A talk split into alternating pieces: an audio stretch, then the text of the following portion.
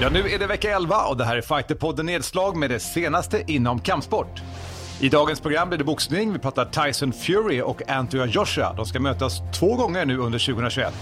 Det var kontroverser och det var knockar på UFC Vegas 21. Och vi ser fram emot fullspäckade MMA-dagar, magiska svampar och mycket mer i dagens Fighterpodden Nedslag.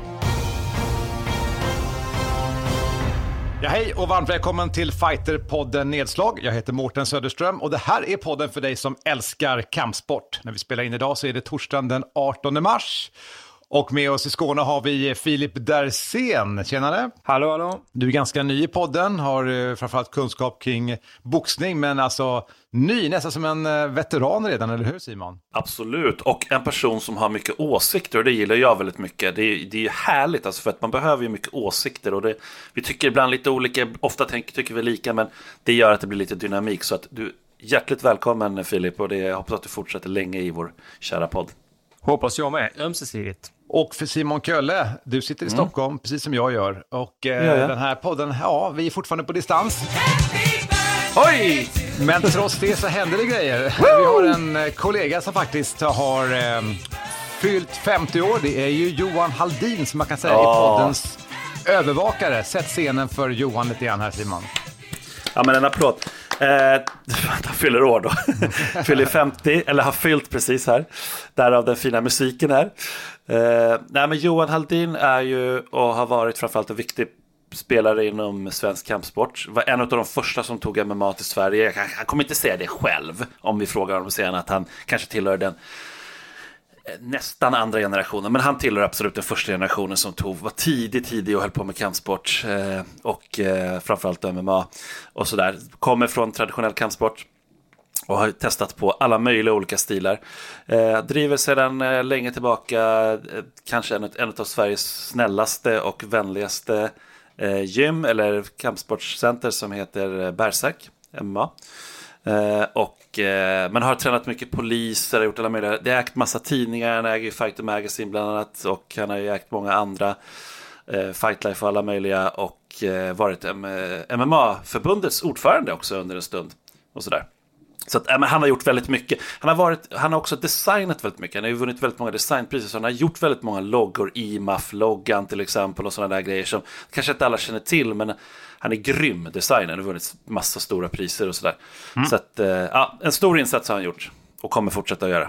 Han är med också ibland som sagt i podden Johan, men eh, stort grattis till honom. Stort grattis. Ska vi ta och kasta oss in i eh, dagens podd? Vi mm. eh, börjar tycker jag med boxning och Filip, vi har ju eh, det är ju Tyson Fury och Anthony Joshua som ska mötas två gånger nu under 2021.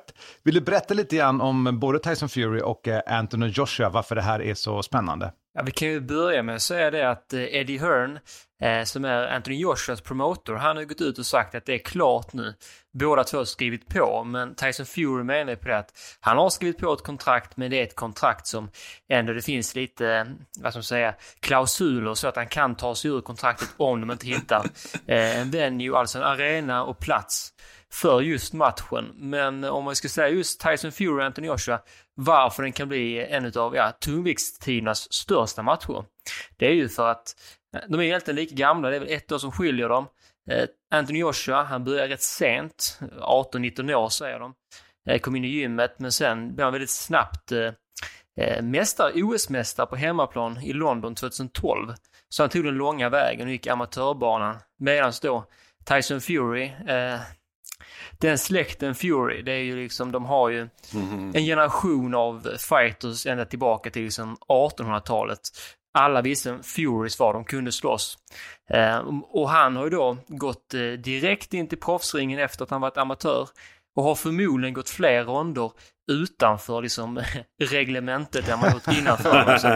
för det är ju så, Anthony Joshua är ju en riktig superstjärna i Storbritannien och har ju en grym kropp, folk tycker han ser bra ut, han säljer ut arenor. Eh, men det har också Tyson Fury börjat göra. Eh, och man kan ju inte säga att han har den bästa kroppen för en tungviktare, men på grund av att han kommit tillbaka från eh, personliga problem, depression och liknande, så har han blivit en ikon också i Storbritannien. Så att det är två nationalhjältar som möts, skulle jag säga. Eh, eller vad säger du Simon? Ser du samma liksom, dignitet i den här matchen? Ja, men det gör jag. Det hade säkert varit ännu större om Anthony Joshua inte hade fått stryk. Nu har han i och för sig revanscherat sig där. Eh, men det är klart att då hade det liksom varit ännu, ännu större.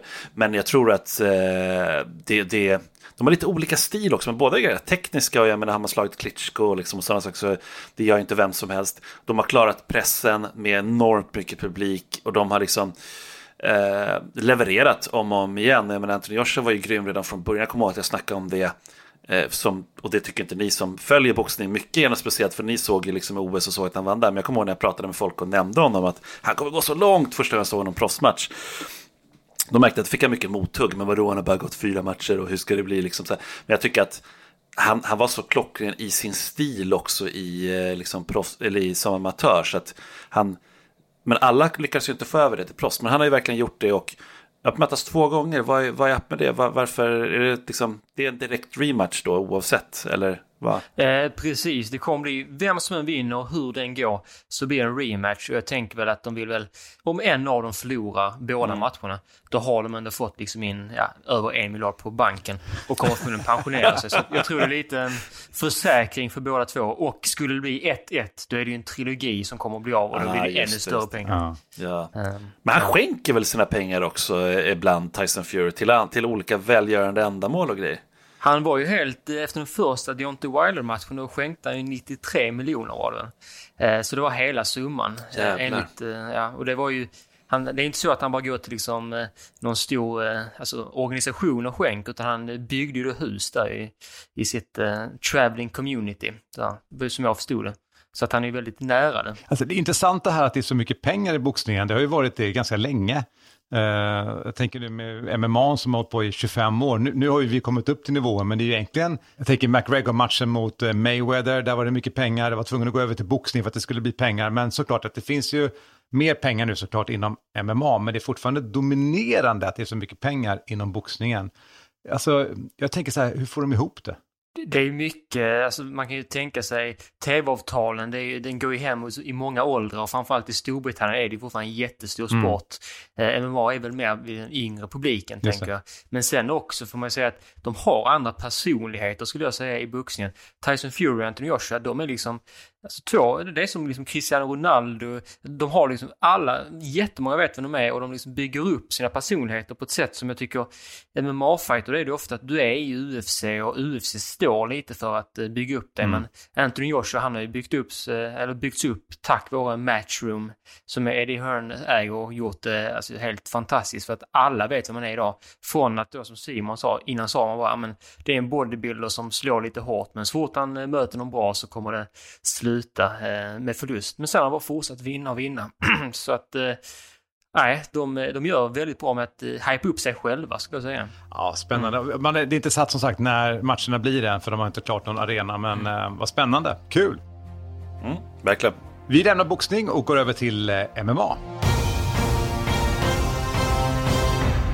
Vi startar väl i helgens UFC. Ja, det var ju kontroverser och det var knockar som sagt där. Simon, vad tyckte du om galan? Eh, alltså det är alltid kul med avslut och sådana saker. Det var ju som jag sa innan, det, det var ganska top-heavy gala. Det var lite sådär, och ibland, ibland levererar de rätt mycket. Men om man tar liksom de sista fyra matcherna så var det ju förutom då huvudmatchen som, som också blev för sig blev ett avslut. Men det var ju no contest blev ju den. Så var det ju liksom eh, David Grant som stod för en knockout, en overhand eh, vänster och sen så hade vi en, en knock av Dan Egay som var grym 22 sekunder bara.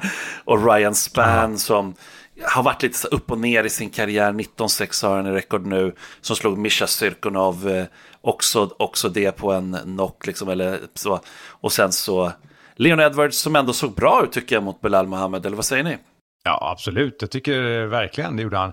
Jag tyckte faktiskt eh, Edwards dominerade, tycker jag. Vad säger du då, Filip? Jo, han gjorde så bra han bara kunde den tiden han var i buren. Men sen är det klart, det är ju en femåldersmatch. Man vet ju aldrig vad som hade kunnat hända. Men det är klart, det såg ut som att Edwards, han styrde och kontrollerade matchen. Det tycker mm. jag. Dominera kanske var lite överdrivet, Nej. men alltså, jag tyckte han gjorde en bra ifrån sig, måste jag säga. Absolut. Och sen tycker jag att det såklart ska vara så att Eh, Bilal Mohammed borde vunnit på diskvalificering. Eh, de pratar ju lite ibland, ibland om huruvida det var liksom eh, medvetet eller inte medvetet och sådär. Och, och det, det är ju, han har ju blivit varnad tidigare och sen gör han liksom en iPoke. och, den, det, och, och sen har det också ibland att göra med, det, det är olika regelverk på lite olika ställen beroende på hur, må, hur lång tid av matchen som det har gått. Nu var det här i andra ronden av fem, så det har inte gått mer än halva matchen. Och så. Men jag tycker att alltså, diskvalificering tyck, känns rätt med tanke också på veckan innan och sådär. Jag vet inte, vad känner ni? först ska vi kanske förtydliga om inte man har sett matchen mm. att uh, Leon Edwards uh, satte ju så att säga, ett finger i ögat på Bilal Mohammed. Och då ska mm. man ju då faktiskt uh, komma ihåg att de ska ju hålla in fingrarna. Och så blir det som du säger, ja, men det var väl oavsiktligt då, det var inte meningen, men den satt ju riktigt illa så att han, eh, alltså, han, han låg och skrek att inte han kunde se på ena ögat, tänkte jag, shit, tänk, tänk om han har blivit blind. Mm. Det är okej okay med hans öga ska jag säga efteråt också. Men ni, och jag har ju varit med om det, jag vet inte om ni har varit med om det, men eh, att få ett finger i ögat och så får det sådär hårt också. Så, för jag blev ju också förblindad på vänster öga en gång av en armbåge. Och det var ju ändå en mm. armbåge liksom. Det var så mm. och, det, det, och då trodde jag ju verkligen att jag var blind. Alltså ganska många minuter var det helt svart. Och det är, fan, det är en viss panik där i det läget. Obagligt. Sen, mitt öga är helt bra sedan dess. Va? Men, men det är ändå så här, det är rätt, ögonen är rätt läskiga. Vad säger du Filip? Ja men precis, den här gången faktiskt hålla, håller vi med varandra mm. för jag tycker exakt samma som det. Jag tycker det borde bli en diskvalificering och att eh, Mohammed skulle få vinsten. För att han, det var ju först, eh, Edwards gjorde ju det en gång innan, ja, det var väl första exakt. ronden. Mm. Och sen gör han det, det är ju med en helt öppen liksom hand. Och jag skulle säga det också, bara med boxningshandskar, så tunga sådana 12 ounce handskar när man sparades. Om du fick ett litet alltså, finger upp mot liksom, mm. ögonlocket, det kunde ju göra runt i stunden och sen även några dagar efter. Så tänk att få en hel jäkla hand. Ja, alltså. ja det är helt sjukt det... alltså. Vi ska ju säga att det var, det var en till, ett till alltså no contest på den här samma gala också. Eric Anders som drog ett otillåtet knä på Darren Stewart. Alltså det är två galor i rad nu UFC. Det, alltså det, det där är inte bra. Nu är ju UFC så pass stabila i sig liksom. Så att det är samma sak som två, två kontroverser i NHL kommer inte sänka NHL i hockey liksom. Men, så det är lugnt, men, men det är ändå tråkigt någonstans. Men du som är mer insatt i regler och så mm. Simon. Hur kan det komma sig att Piotr Jan förlorar sin titel, förlorar matchen, men eh, till exempel Eric Anders eh, förlorar inte? Ja, nej men alltså det, det, det är det som är grejen då, att det blir, det blir liksom när det blir subjektivt. Det är det det handlar om. Att det, det är så här, det här, han hade så lång tid på att lägga sitt knä. För det var verkligen så här, titta på sin ring, ringhörna och allting. Alltså, nu pratar jag Peter Jan då. Och sen så, så drar han knät så blir det så här det är nästan svårt att hävda att det inte är liksom, vad är då annars, annars att, att man är liksom, eh, gör det medvetet, liksom, förstår du? För det där är ganska medvetet. Så det går att hävda att, den saken då, att det är med, alltså medvetet. Så att det är väl det liksom, men, men det är ju det att det ska inte vara, alltså sport oavsett sport, ska inte vara så att det blir, subjektivt kommer man aldrig komma ifrån, men om det blir så att en sak gäller där, en sak gäller här, det är inte bra för sporten och vi, vi har nu åtminstone tre stora regelverk som snurrar runt. Två som framförallt UFC kör. Men Sverige har ju annat också, det är därför jag säger tre där, som att vi har svenska regler, sen har vi de internationella reglerna som är Unified Rules. Men det är en av de Unified Rules då. Så att det blir liksom, det, det är rörigt. Man ska ha ett system helst eh, och kanske mm. ett annat då för, eh, för amatör tycker jag. Men vad händer här nu? De får väl mötas igen, Leon Edwards och Belal Mohammad, eller? Vad tror ni? Ja, antagligen. Antagligen. Inte om man frågar eh, Edwards, han vill ju ha en titelmatch direkt så att jag vet inte vad han, vilken värld han lever i. Nej, nej men han dominerar, eller det var ju det vi kom fram till att det inte gjorde dock. Martin, men han eh, styrde ju ändå matchen så det är väl mer det och det man kunde se ändå ta med sig där, kan vi släppa det här sen kanske, det, och det var väl det att Leon Edwards ändå kunde stå emot en väldigt, för Belal Remember the name Mohammed är ju en väldigt bra, stabil också brottare som, så att eh, det var ju vissa som sa så här, okej, okay, Hamzat, de börjar se det lite annorlunda nu om att Leon Edwards faktiskt skulle kunna stoppa Hamzat, men Belal, nej jag vet inte, det är en annan fighter än Hamzat, de är olika. Mm. Men vi lämnar den galan nu och så går vi fram till helgens kommande gala där eh, huvudkortet är ju Derek Bronson som ska möta Kevin Holland. Det är en gala som jag ser fram emot. Det är många, tycker jag, bra matcher på det kortet. Eh, vad tycker du Simon om galan? Ja, men jag tycker också den, den är jättebra. Alltså det, eller, i alla fall den matchen är jättebra. Det finns ju lite andra matcher under som också är intressanta. Men, Men det är, alltså Derek Brunson, han har ju 21-7 rekord, tre segrar kommer han ifrån. Möter Kevin Holland som har 21-5 rekord och har fem raka segrar och gjorde ju ett sånt jäkla bra förra året. Alltså. 2020, jag menar, han, han verkligen krossade, och jag menar i sin sista match som han gick, där, där han möter Jacare och slår honom när han i när, när han är i jackar, eller så här, han har ju guard, dragit gard på honom då, eller dragit och dragit, han har hamnat liksom. Eh, och Lires sätter sig upp och slår. Det, vi var ju helt imponerade, Mårten, kommer du ihåg den matchen? Ja, absolut. Ja, och bara knockar Jacare liksom, som ingen annan har gjort. Så den, den matchen är ju förstås jätteviktig liksom, och Kevin Holland är kaxig nu. Han vill ju verkligen liksom snack, han har snackat på presskonferensen att eh, Israel Adesanya är ingenting och liksom han, han är en fake champ och allt möjligt. Och, eh, eller inte en sann champ om vi ska vara korrekta. Vi har en annan intressant match på den galan och det är ju Gregor Gillespie som är 13-1 rekord. Så han kommer från en förlust faktiskt. Men som möter Brad Riddell 9-1 rekord som har sex raka segrar. Så det, det ser ut som en smällkaramell. Eh, men ser du fram emot de här Filip eller någon annan match på galan?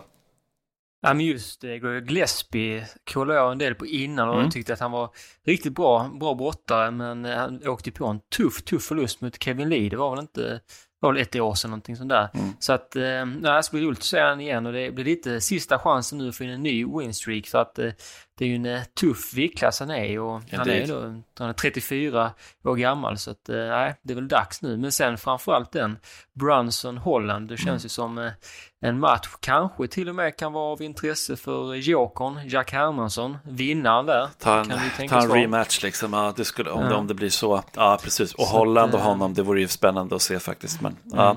Så att jag tror det kan bli en sådan match. Men annars så Holland där, UFC hoppas väl att han fortsätter segla upp och dominera för att han kan nog bli en riktig stjärna i så fall. Verkligen, verkligen. Som sagt då i helgen UFC Fight Night med Brunson vs Holland. Vi ska prata mer MMA.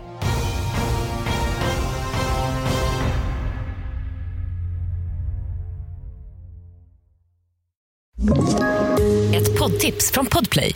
I podden Något Kaiko garanterar östgötarna Brutti och jag, Davva, dig en stor dos skratt. Där följer jag pladask för köttätandet igen. Man är lite som en jävla vampyr. Man har fått lite blodsmak och då måste man ha mer. Udda spaningar, fängslande anekdoter och en och annan arg rant. Jag måste ha mitt kaffe på morgonen för annars är jag ingen trevlig människa. Då är du ingen trevlig människa, punkt. Något kajko, hör du på podplay. Därför är Ja, vi i Fighterpodden Nedslag, vi ser fram också mot fullspäckade MMA dagar och events här under 2021. Ska vi beta av lite grann vad som håller på att hända, Simon? Alltså just nu, nu spelas det här in torsdag ska vi säga. Så just idag när det här spelas in, då, så det har ju gått då när ni lyssnar på det här, så är det ju flera gal galor som rullar. Vi har ju de här vi, som vi har pratat om förut, vi har tre stycken Cage Warriors-galor idag då när det här spelas in, vi har fredag och på lördagen. Och där kommer vi få se Rosten Wackman. Men, men innan det så har vi ju, om vi Titta lite på de svenska då, för det är rätt roligt. Eh, för vi har ju flera svenskar som går match nu. Vi har Ali Taleb, 2-0 i record han, som proffs. Eh, vann ju senast på Fight Club Rush på en triangel. Han kommer möta Nevraz Abzak eh, som har 7-3 rekord på UAE Warriors. Som också 22 galor just nu. Så det är de 22 galor. Cage Warriors 23 galor. Sen kommer vi ha Malin Hermansson i samma organisation men komma nästa dag då. Eh, då kommer hon, eh, hon har ju 5-2 i rekord hon kommer ju från en förlust mot Elin Öberg, ni kanske kommer ihåg det på Brave i somras. Eh, delat domslut där. Hon möter Corinne Leframbosi eh, som eh, slaktade det franska Le Frambosi eller något sånt där. Eh, som, du får ändå beröm för du sätter ändå alla efternamn så det är fantastiskt. Ja, jag vet inte fan, just franska liksom. Eh, som eh, bland annat eh, förra året slog Cornelia Holm. Så det är väl lite det hon är känd för i Sverige, sådär, på delat domslut dock. Sådär, mm. Så det är ju intressanta matcher. Jag vet, vad, vad, har, har ni koll på Malin Hermansson då kanske framförallt? Ja, jag är lite mer på Ali Taleb faktiskt. Han är ju nere från eh, Skåne och det var, jag jobbade för några år sedan så var det en kille som sa att jag, jag gillar MMA och UFC. Jag har en kille som kommer bli UFC-mästare, min kompis om några år. Och då sa jag det, ja, men vad har han gjort nice. liksom? Jag har gått en amatörmatch tänkte jag, ja. Han lär man inte höra från igen. Men nu är jag faktiskt uppe på 2-0 och eh, ser faktiskt riktigt eh, lovande ut. Så det ska bli roligt att se han. Mm. Jag tänkte jag frågade just om Malin Hermansson eftersom att hon har väl en bakgrund också inom boxning just, har hon inte det? Det vet faktiskt inte, jag inte, jag var bara den Öberg-matchen jag, annars har jag inte någon koll på henne så ja. Nej, men hon har boxats. Jag tror att hon har varit svensk mästare. Eh, men sådär. Sen är det ganska tunn, tunn viktklass på damsidan då. Så för att Cornelia Holm tror jag gick upp också utan att ha haft någon vidare boxningsbakgrund. Och tog också, om inte hon tog ett silver eller om hon tog ett guld på SM i, i boxning. Men hon är annars brottare i grunden, liksom, från Göteborg. Eh, nej, men sen har vi Cage Warriors att se fram emot. Det är ju Cage Warriors alltså verkligen öser på. Ian Dean, vi har sagt det förut, vi måste ju ha med honom. Nu har han jävligt mycket att göra. Han har alltså matchmakat alla de här tre galorna och tar hand om allting och har dessutom typ ADHD. Om ni, jag, vet, jag vet inte om han har det, men ish i alla fall. Eh, men där ser vi väl kanske främst fram emot Cage Warriors 121 eh, på fredagen som är, och det ser vi Rosten, Rosten Mackman. 6-2 record. Han kommer från två förluster i UFC, så att han var ju uppe där, eh, liksom mötte rätt tufft och svårt motstånd. Och han kommer inte möta lätt motstånd i Cage Warriors. Han kommer möta en obesegrad irländsk fighter som heter Ian Gary. Som har avslutat fyra av sina fem motståndare då, som han har slagit som proffs. Och som amatör gick han sex eh, matcher och hade bara en förlust. Eh, och det var på delat domslut. Så att, mm. Alltså, vi har ju följt eh, Rosten Ackman rätt mycket i den här podden. Kurdius Kurdimus. Kurdimus. Kurdimus Prime är hans eh, nickname nu. Ja, alltså, att han gick från, han gick från amatör ja. och när han fick sin första proffsmatch. Och, eh, ja, hade rätt stora förväntningar faktiskt på honom. Men eh, han säger ju själv, han är inte nöjd med sina insatser i UFC, de två matcherna han gick. Eh, första tyckte han liksom inte alls, andra så var det som inte han hade den här gnistan. Jag vet att vi pratade med honom också efter och mm, intervjuade mm, honom och han sa samma sak, att liksom, han fick inte den. Det var säkert mycket nervositet. Uh, så att nu är det ju liksom, igen för honom. Jag undrar var han, var han är någonstans mentalt nu. För nu går han in i en ny organisation, mm. det är Cage Warriors. Uh, jag tänker alla som kämpar för att komma till UFC, du får två matcher det gick inte vägen. Det där är tufft att bära mentalt. Vad tänker du Filip? Man kan ju också säga att han går in med lite kniven mot strupen för han går in i en semifinal i välterviktsturneringen mm. i en, ny, en nyskapad turnering de har. Och vad jag har förstått det som så har han fått eh, enmatchkontrakt, liksom att om man går vidare så fortsätter han fightas. Annars mm. är det inte klart att han fortsätter fightas. Eh, eh så jag skrev faktiskt en text på eh, fightermag.se nu i, släpptes i morse tror jag om just han och Tobias Harila. Tobias Harila går ju på lördag. Då mm. att de går in med helt olika premisser i det här att eh, Ackman har ju varit i UFC, vill tillbaka, vilket är jättesvårt att, att göra medan Harila liksom är talangen som nu vill in mm. på för första gången. Så att eh, det blir skoj att se båda två. De svenska fighterna. Ja men det är det verkligen. Jag tänkte komma in på det med Tobias Härla där. Men vi, vi håller oss kvar lite Rosten Ackman så kommer ju den vara, så man kan se den galan på Viaplay också, eh, Cage Warriors. Man kan se först på, på Fight Pass och sen kan man se huvud, huvudkortet då på Viaplay. Klockan 22 börjar det på fredag. Och det är ju, han är första matchen på eh, huvudkortet så att man kan snabbt se rösterna. På lördagen då, då är det mycket riktigt som du säger Filip, då får man se Tobias Harrell 8-1 i record som heter Aidan Steven som har 8-3 i record som eh, aldrig faktiskt har blivit avslutad stående. Och Tobias Harrell är en som gärna vill avsluta folk stående. Eh, så det, det blir spännande av den anledningen om inte annat. Och det är den andra matchen på lördagens huvudkort som också visas på Viaplay. Så att eh, jag säger så här, alltså Viaplay ligger bra till just nu för MMA-fans ja. tror jag den här helgen. Med tanke mm. på att man kan kolla liksom jäkla massa, massa galor. För det, alltså, det där är ju svenskarna som går. Men eh, mm. vi kan gå in snabbt på lite annat också som också rullar nu. Men alltså, Martin, Tobias Harrila, hur långt kan han gå enligt dig? Ja, alltså jag tror att han kan gå väldigt långt. Uh, han har ju framförallt det som jag tror är en extremt viktig faktor, det är mm. självförtroendet. Mm. Uh, det måste man ju säga. Och sen i Sverige är han ju lite småkänd. Jag tänker hans beef med Adam Westlund mm. som vi har hypat mycket. Ja. Uh, och uh, det där tror jag, det stod till mig vet, i Aftonbladet om det. De har ja. följt det där lite grann. Så att, han har hungern, han vill och som du sa förut där Filip, han siktar mot UFC, har inte varit där, så han har ju allt att vinna. Verkligen, verkligen.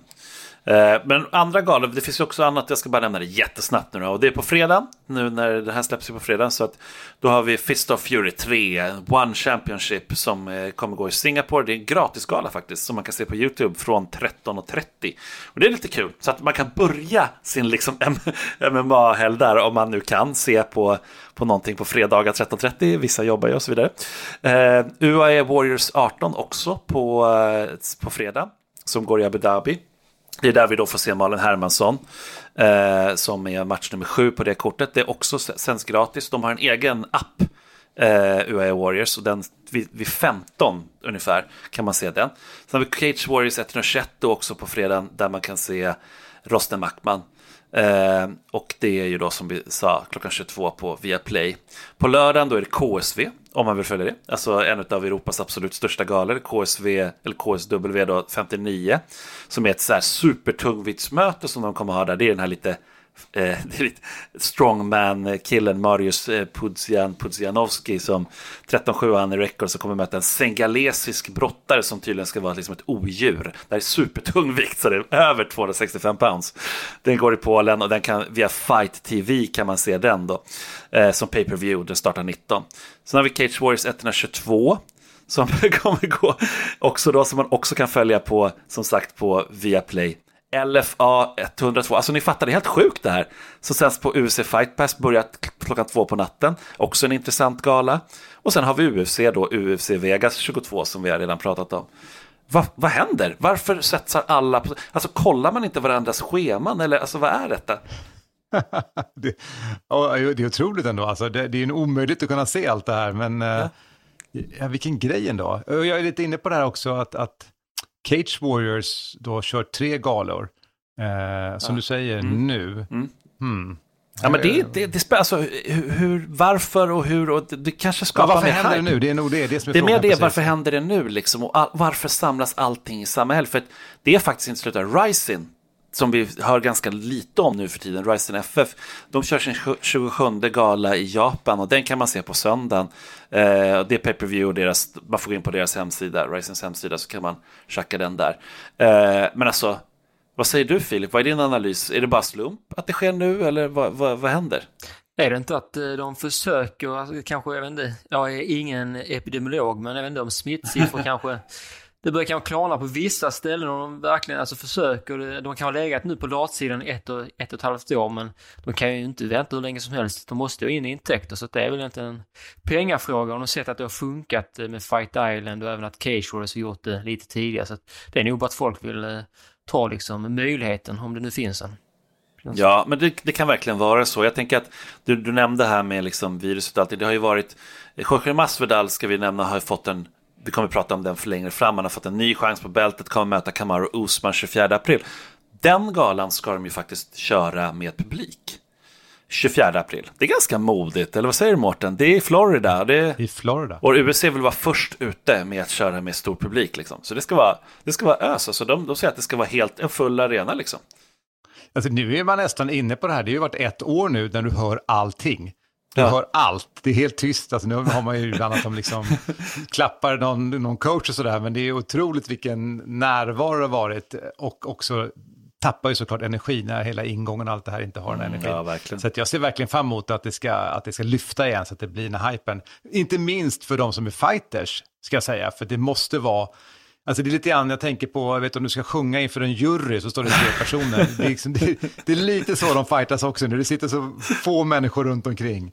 Verkligen, verkligen. Ja, men det är spännande. Det händer ju, alltså det, det är MMA som verkligen har ägt och en del boxning under det här året. Det måste vi ändå konstatera nu, för nu är det lite sådär års, eh, det är inte, vi kan absolut inte kalla det jubileum, men det är någon sorts årsdag eller nu här i de här dagarna. Eh, med covid, när det i alla fall slog i västvärlden om man säger så, eller kom hit. Men eh, alltså, Nurmagomedov, vi måste nämna honom, vi måste nämna Habib. Han har ju fått, han har träffat Lorenzo Fertitta, den gamla ägaren av UFC innan de sålde.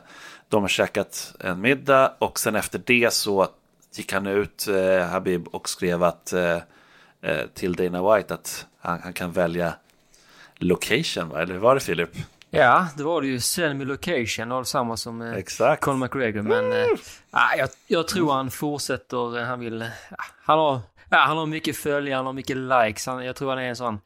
Han älskar att få likes helt enkelt och du får inte mer likes än om du skriver det och tar ett foto med för att titta. Så jag tror... Eh, jag vet inte. Ja, fast det är han. Vad tror du Mårten? Vad tror du? Jag tror att han vill ha pengar, jag tror att han gör det helt rätt. Men du vet, du kan hypa det här ett år och när den väl kommer, den matchen, om du nu mot McGregor då, så, så tror jag att då kommer du komma upp i sådana nivåer så att det blir riktigt mycket pengar. Ja. Jag tror att i grunden är så att det här är ändå hans yrke. alltså, det är klart att man kan tycka att han är, liksom, inte vet jag, lite idealist ibland och, och så Ja. vidare. Men jag tror att det här handlar om att tjäna pengar. Så kan det mycket väl vara. Vi ska strax prata om eh, svampar faktiskt, Simon. Men jag tänker, apropå covid, det är lite sorgligt här, för Ja. vi har också två dödsfall och ett av dem är faktiskt relaterat till covid. Ja, men det är det. Det är MMA-domaren Neil Hall från England som har dött komplikationer av covid-19. Det, det är lite så här, jag, jag vill ju helst gärna berätta då lite så här superkort om det eftersom att det, det var inte så här att han fick covid och dog utan det var så här, han, han hade en ryggskada, jag har lite info om hela grejen. Ryggskada i augusti, opererade ryggen och fick en infektion som låg och tickade och i januari så fick han ganska, låg han på liksom, fick intravenöst antibiotika med sig hem från sjukhuset så fick han också covid. Och var ju då väldigt nedsatt redan som det var i nedsatt tillstånd som det så fint heter. Eh, Och eh, klarade inte av det. Så att han, han var inte gammal, han var inte alls gammal killen. Jag tror att 55 eller något sånt där. Ja, Så det är väldigt sorgligt, väldigt, alltså så. Och sen då som inte är covid-relaterat alls, även om folk, vissa har påstått det, att det handlade om att han dog av vaccinet och så där, var det massa som fake news som kom ut. Det är Marvelous Marvin Hagler, 62-32 hade han i record som, som boxare, 66 års ålder. Alltså Filip, det här måste du take it away lite grann, för här snackar vi om, alltså en av de absolut största. Mm, det kom som en liten chock då, de som såg Cecilia Bräckhus, hon eh, norskan, hon boxade som VM-titlarna i Dallas var det. Eh, Så precis innan huvudmatchen efter att Cecilia Bräckhus hade förlorat, då eh, tog då Bruce Buffers bror Michael Buffer och eh, förklarade då att, ja, vi har nåtts av nyheten att eh, Marvin Hagler har gått bort.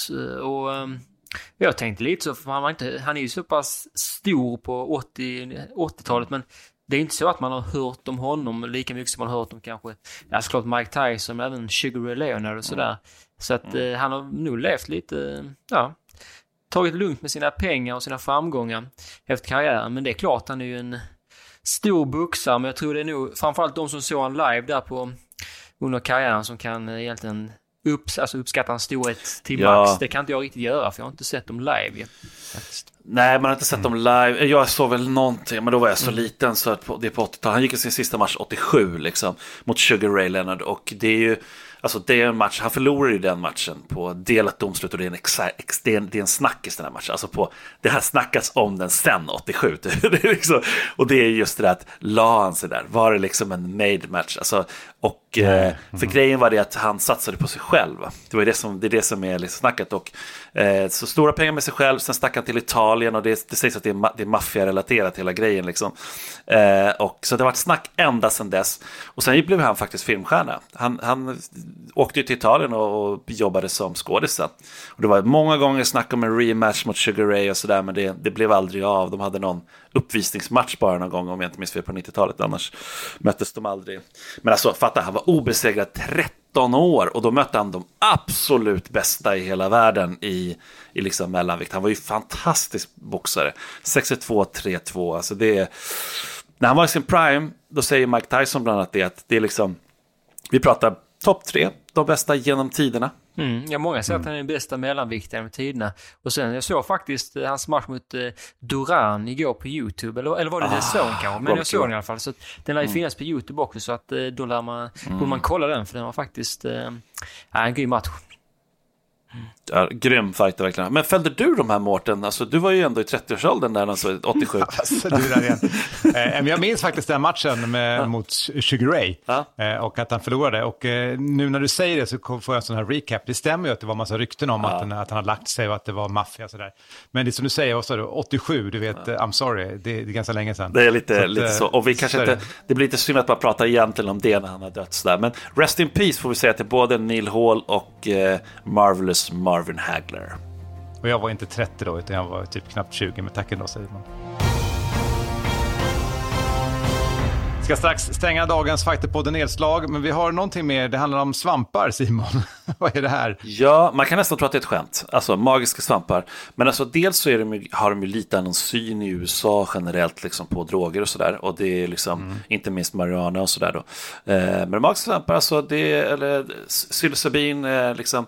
Eh, är ju ganska omtalat alltså för att hjälpa fighters och sådär. Det, har, det, det började väl på en nivå där det var kanske bara mest snack.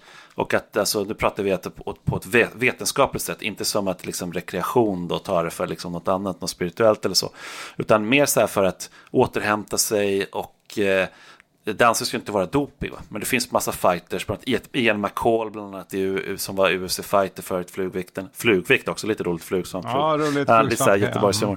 Men han, han, han eh, var ju, har varit en stor liksom, förespråkare för det, men även en, en bunt andra fighters.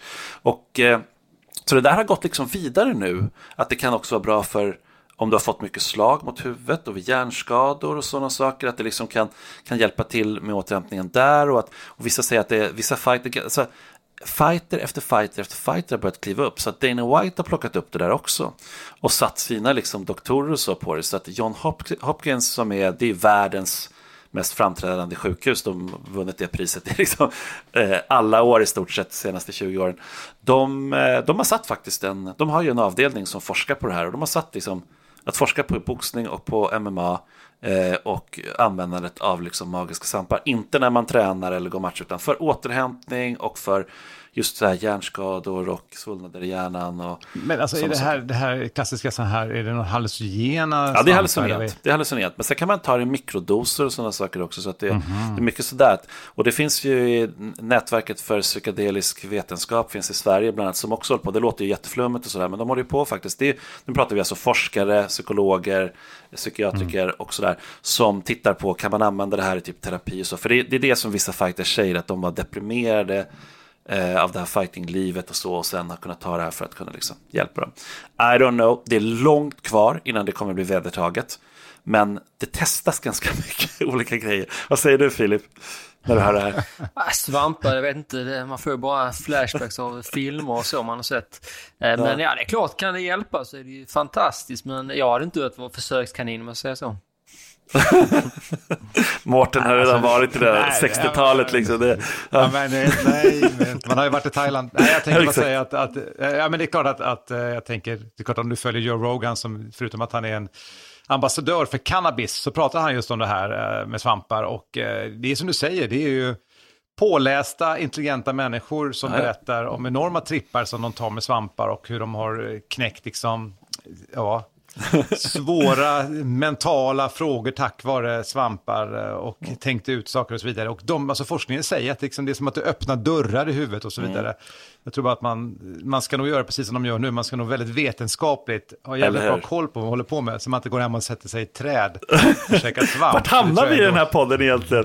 Mac Mackan, vår producent som också klipper det här, alltså ta nu inte ja. svamp när du sitter och klipper, håll dig till whiskyn och klipp, Men jag klipp tänker vidare. så här, hörni, vi, vi släpper den här nu. Vi, vi släpper, vi släpper, det, vi släpper det. Ja, ja. Utan vi ser fram emot en, alltså en galen, i det här fallet då. MMA-helg. Vad sa vi? Verkligen. Cage Warriors, UFC, eh, Vegas 22 såklart, KSV, UAE, Warriors. Warriors. Ja, och så vidare. One Championship. Alltså, spola tillbaka, kolla, lyssna igen alla ja. olika galor. Späckad eh, MMA-helg som börjar redan som sagt på torsdag när den här podden nu produceras. Så att eh, vi ska bara ladda upp och nästa vecka då kommer vi berätta om allt vi har sett. eller hur?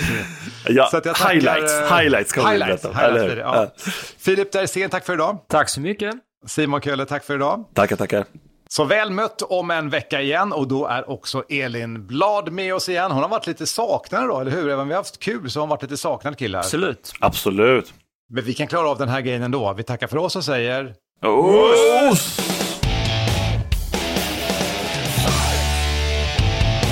Fighterpodden produceras av Suba Media för Radio Play. Ett poddtips från Podplay. I podden Något Kaiko garanterar östgötarna Brutti och jag, Davva, dig en stor dos skratt. Där följer jag pladask för köttätandet igen. Man är lite som en jävla vampyr. Man har fått lite blodsmak och då måste man ha mer. Udda spaningar, fängslande anekdoter och en och annan arg rant. Jag måste ha mitt kaffe på morgonen för annars är jag ingen trevlig människa. Då är du ingen trevlig människa, punkt. Något Kaiko, hör du på Podplay. Därför är gardinerna.